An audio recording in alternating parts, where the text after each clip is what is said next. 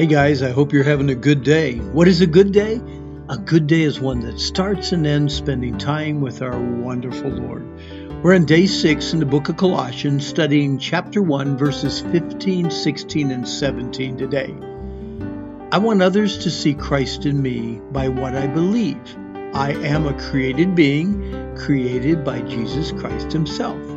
Listen to the passage. Jesus is the image, or the word ikos, or icon, of the invisible God, the firstborn of every creature, for by him were all things created that are in heaven, that are on earth, visible and invisible, whether they be thrones or dominions or principalities or powers. All things were created by him and for him, and he is before all things, and by him all things consist. Let me kind of paraphrase it in another way. Christ is the visible icon, or the visible image, of the invisible God. He is eternal. He existed before anything was ever created and is supreme over all creation, for through him God created everything in heaven and on earth. He made the things we can see and the things we can't see, such as thrones and kingdoms and rulers and authorities and unseen world. Everything was created through Jesus and for Jesus. Jesus existed before anything else, and he holds all creation together, including the sun, the moon, and millions of stars in the 100 billion galaxies. Jesus Christ is a visible icon of the invisible God. You see, God is invisible.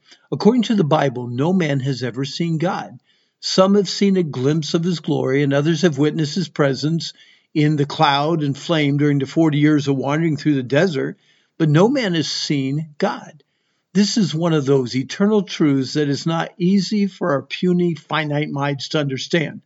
Now, don't let that bother you. You're in good company. Thomas and Philip, who walked with Jesus for years, had some of the same questions. Let's kind of eavesdrop on Jesus' response to them. This is found in John 14. Jesus said to him, "I am the way, the truth, and the life. No one comes to the Father except through me. If you have known me, you have known my Father also. And from now on, you know him and have seen him."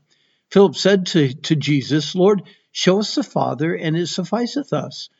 Jesus said to him, "Have I been with you so long, and yet you have not known me, Philip? He who has seen me has seen the Father. Believe me, that I am in the Father, and the Father in me. Or else believe me for the sake of the works themselves." The only way to see and know the invisible God is to see and know the visible image of the invisible God, and that is Jesus Christ. No man has seen God at any time. The only begotten Son, that's Jesus Christ, he has declared him. Now in Colossians 1:15, Jesus Christ is called the firstborn of every creature. Because Jesus Christ is eternal and not a created being, this phrase must be looked at as firstborn in rank and authority, not in birth. Remember, in the beginning was the Word, Jesus, and the Word, Jesus, was with God, and the Word, Jesus, was God. The same was in the beginning with God. All things were made by Jesus, and without Jesus was not anything made that was made. Get this, for by him, by Jesus, all things created, that are in heaven and earth, visible and invisible, thrones, dominions, principalities, powers, all things were created by him and for him, and he is before all things, and by him all things consist. Earth's population is not an accident. We did not evolve or just happen. An almighty, all-powerful, all-knowing God created us for himself. God's purpose is for us to love him and enjoy a personal relationship with him for eternity. It all starts with the Creator God. The thrones, dominions, principalities, and powers mentioned all refer to ranks and positions of the invisible angelic world. Some men of Paul's time falsely taught that Jesus Christ was a created being, just like an angel, and not God. Paul here is showing that those false teachers, that Jesus Christ, the Creator of God, created the angels and is far superior than them all. Christ is before all things, and by him all things exist. This is a powerful statement. Christ existed before everything began, and today he holds all of creation together. An honest walk through a high school science textbook brings up many issues as to the presence and power of God. For instance, scientists who have devised the anthropic principle, which states that the universe appears to be carefully designed for the well-being of mankind. If the Earth changed the speed of its rotation, everyone would fly off.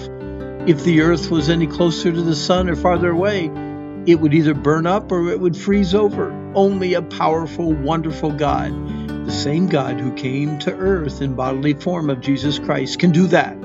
I want others to see Christ in me by what I believe.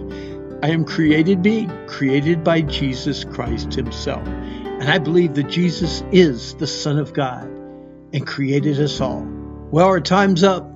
Remember, this is the day that the Lord has made. Let's rejoice and be glad in it. And I hope you have a good day.